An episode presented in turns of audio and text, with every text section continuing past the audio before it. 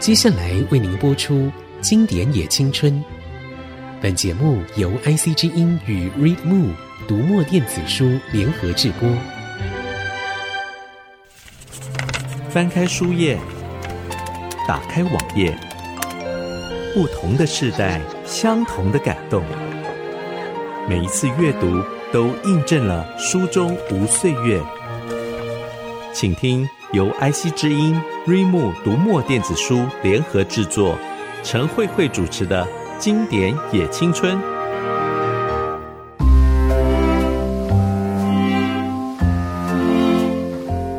嗨，各位亲爱的听众朋友，大家好，欢迎收听《经典也青春，青春也经典》，我是陈慧慧。每年开始在台北国际书展开展之间，就会有一个重要的奖项啊公布。那么去年呢的台北书展大奖的得主是呃木马文化的《烟街》这位作者木雨，他来自香港，在清华大学的台文所拿到了学位啊。那今年呢，他又带了新的作品要来跟台湾的读者见面。这本书跟这个《烟街》一样哈，又是一个奇特的书名，叫做《痞狗》。痞子的狗是这个意思吗？是，怎么说呢？其实这个痞狗一开始我在想的时候用 underdog 这个词，嗯，因为 underdog 就是一个从下往上反扑的一个感觉，嗯，可是 underdog 这个词翻译成中文其实有不同的方法。第一就是从日本还有还有台湾都称为败犬，因为零几年的时候有一位作者，日本的作者写了一本叫做败犬。的远费，然后可是因为败犬实在太日剧了，而且很美，然后而且看起来都没有那种野性，呃，败犬这个词看起来也没有毛，然后它没有毛躁感，所以我后来就想了不同的翻译方法。第一就是直译嘛，下面的狗下狗，可是这样也不对，弱狗也不对，然后甚至原来连香港都会翻译成鱼懒，就是肚子。那个呃鱼肚子那块肉，它没有骨头，所以很容易就把它吃下去了。可是它也没有败犬往上咬的那个感觉，所以后来就想到痞子，所以是痞狗。OK。现在跟我们分享他的新书的书名的含义的是作家木雨啊，刚刚还没有跟大家打招呼哦，木雨好，大家好，我是木雨。是，呃，说到这个皮狗，木雨在联接思想空间，呃，曾经有一个专栏叫做《中途下车》啊。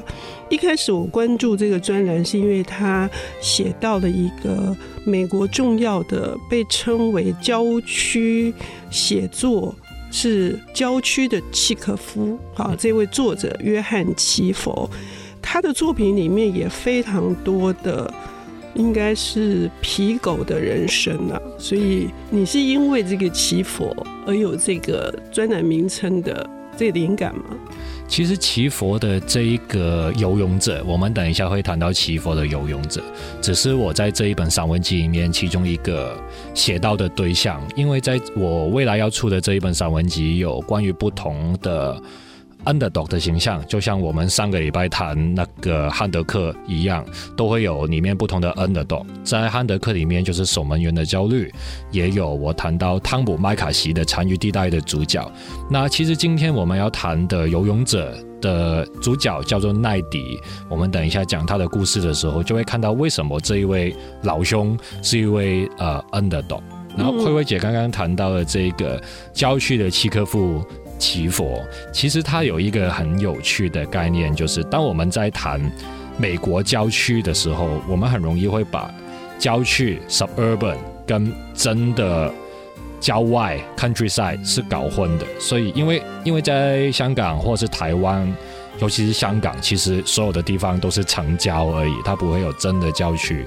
我们以前都会说，呃，中国大陆就是我们真正的 countryside，因为它真的太远而且太大，像国家公园一样。可是当我们在谈奇佛，它是的 Chekhov of the suburbs，其实这个美国郊区是不一样的。那美国郊区是什么概念呢？其实那个时候我在写那个中途下册，还有在。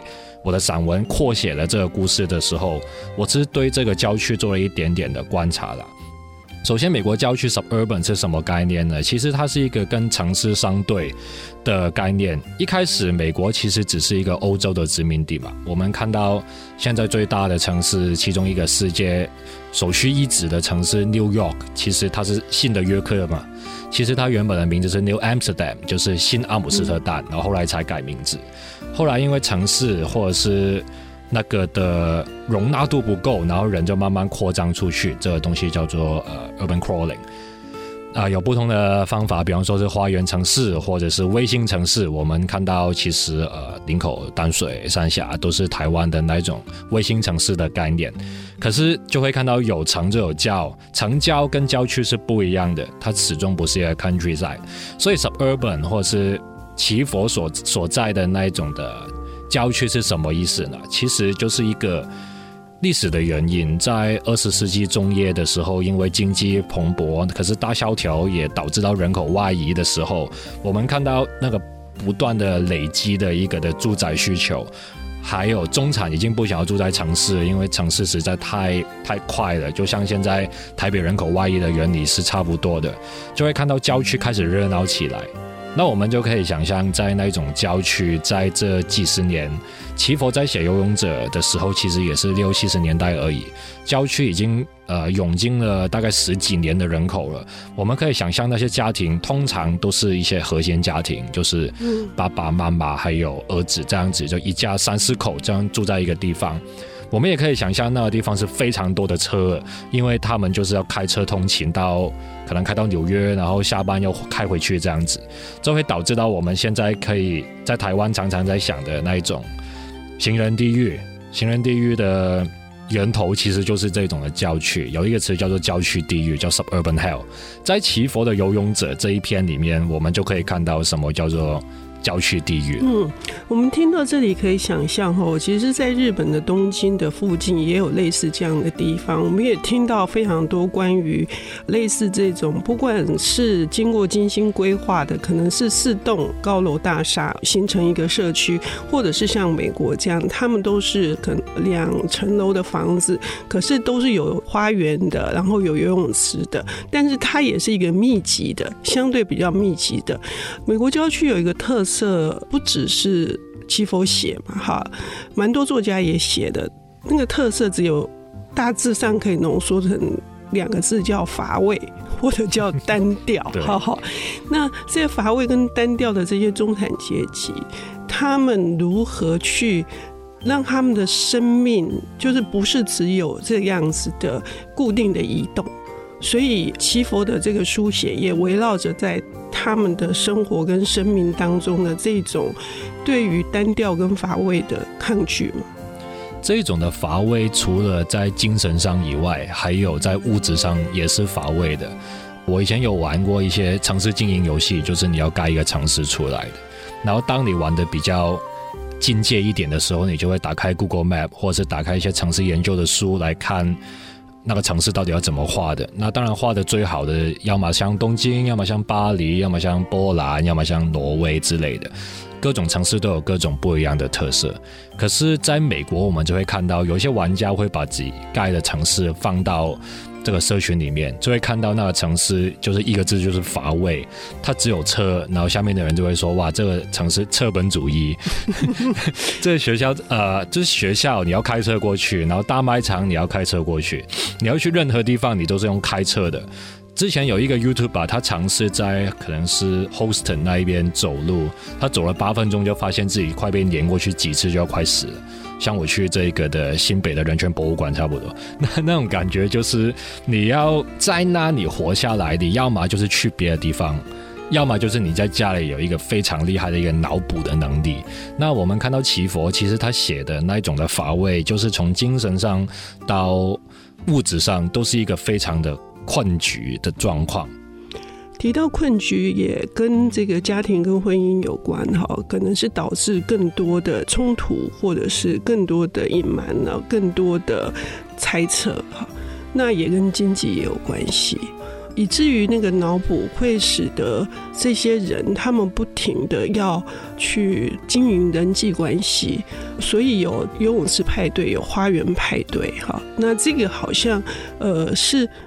呃整个家庭跟婚姻生活里面一个很重要的每周的必要的活动，可是也同时会带来的疲乏，因为这种反复性的只是一种表面的交往嘛，哈。今天牧语要谈的这个皮狗，尤其是可以在重点游泳者谈起。游泳者是祈佛的，呃，得到了美国国家书卷奖以及普利兹奖哈双重荣誉的作品集。呃，我们下半段节目就会来谈谈奇佛，他为何在他六十六岁的时候，又迎来了他的这个写作的。生涯里面的另外一个高峰，我们休息一下，等一下回来。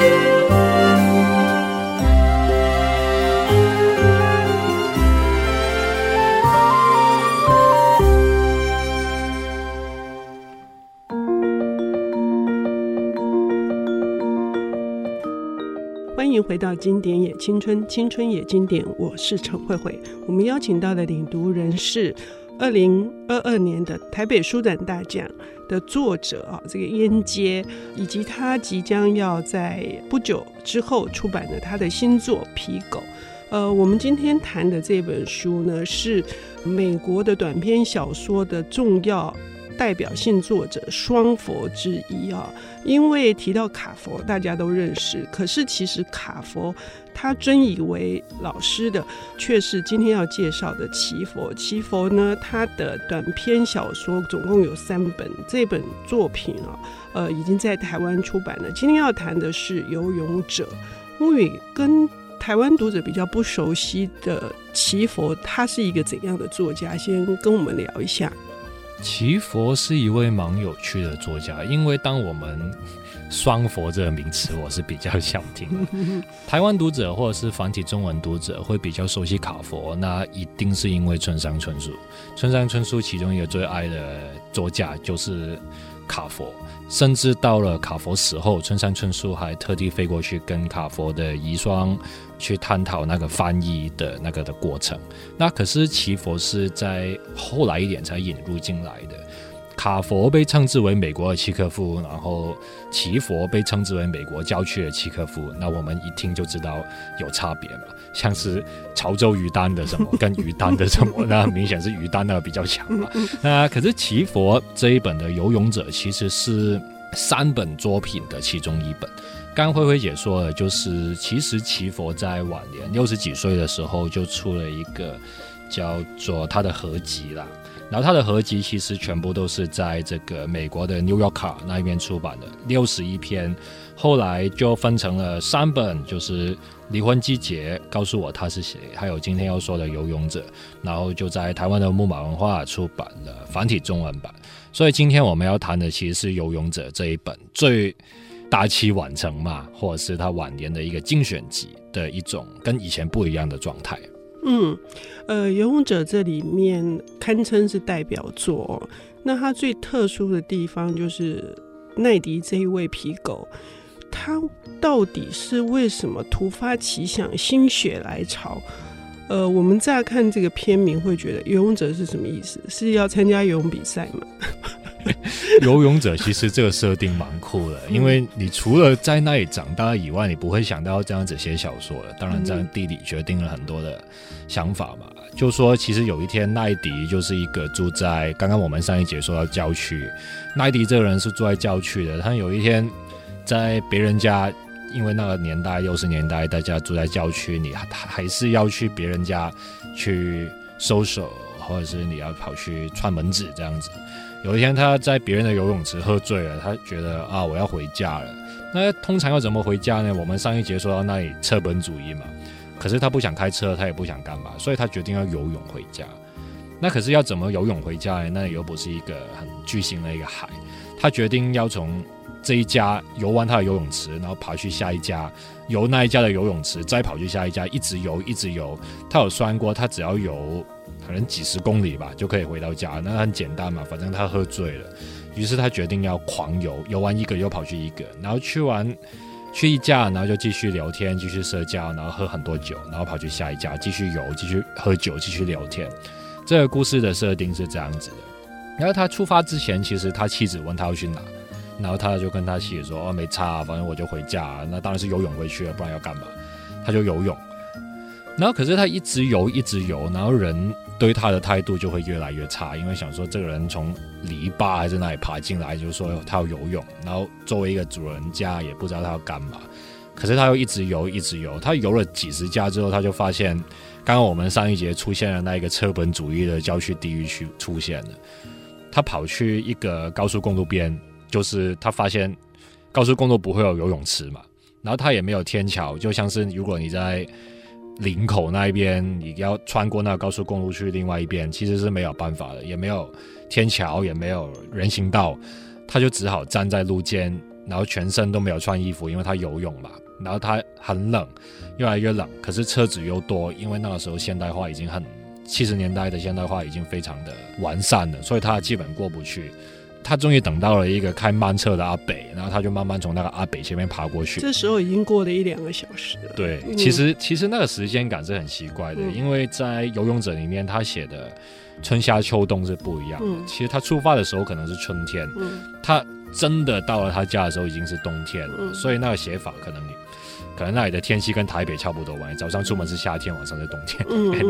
可是他就这样子游，他过了高速公路之后，他其实那边的游泳池其实不太欢迎他继续走了。然后他爬进去游泳，那边的人就看他，然后酒也不给他喝，就跟他说：“奈迪，其实你已经破产了，你知道吗？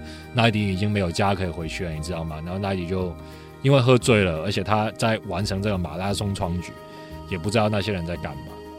他又游了一两个小时，然后最后真的回到家的时候，他已经没有力气了。他说他人生第一次不是用跳水的，而是慢慢爬进去游泳池，然后慢慢游过去，然后最后等到他回家的时候，那个家已经是没有人住的了，已经全部都是呃藤蔓植物，然后里面已经荒废了一阵子。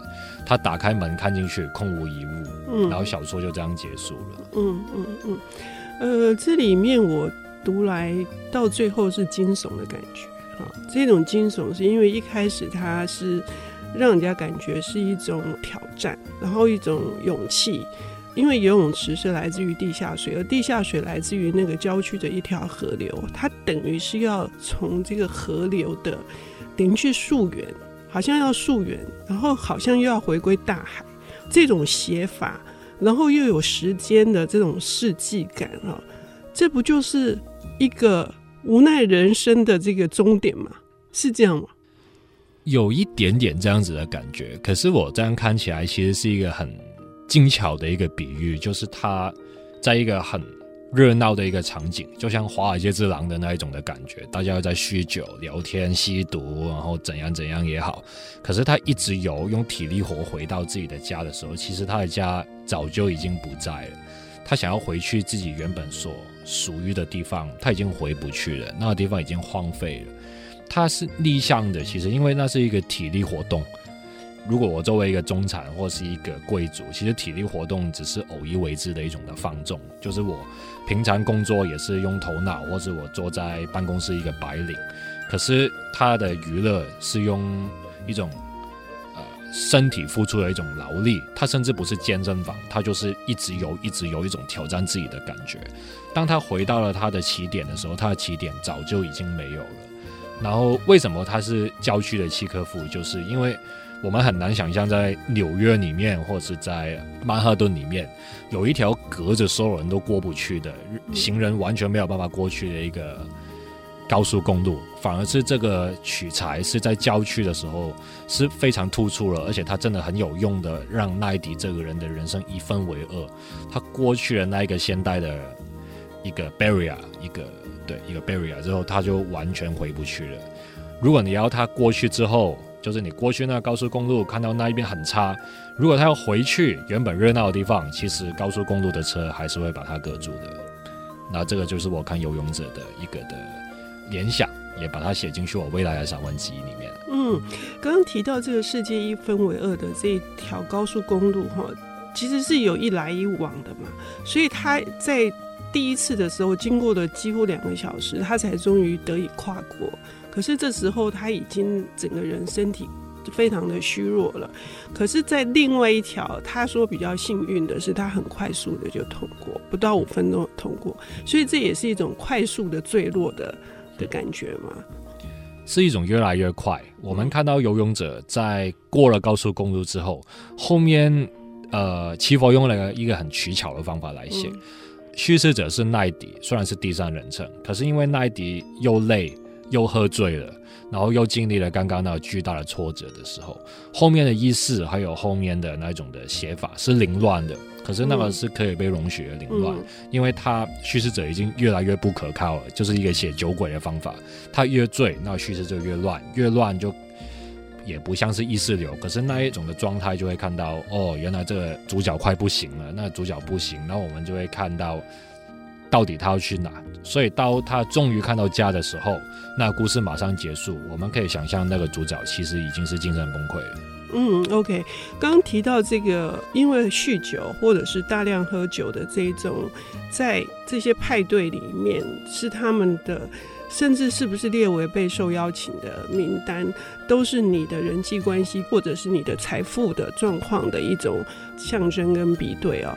所以奇佛本身他也是一个跟卡佛一样啊，都是一个酗酒者哈。酗酒这个主题。是不是在这一本集子里面，或者甚至是在这三本里面，也是另外一个重要的主题？我们可以想象一个一九六零年代、一九七零年代的美国，我们看的所有的美剧，看的所有的小说，他们出现的不是红酒跟白酒，嗯，他们手上一定要有威士忌，当然不是伏特加，因为冷战的话，一边就是伏特加，一边就是威士忌，他们就拿着他们的威士忌，他们谈生意也好，他们写作也好，他们怎样也好。可能禁酒令后面也有一个反驳吧，可是我们就看到酒其实是这些人的燃料，可是，在游泳者里面，我们就会看到除了燃料以外，这种东西还是切切实实的在消耗他们整个的人生。OK，好，奇佛的重要性以及他的这个作品的思考性，都可以透过他。高明的这个写作技巧在短篇小说里面呈现，非常推荐大家一起来读。不止《游泳者》，还有《离婚季节》。告诉我他是谁？谢谢木鱼，谢谢慧慧姐。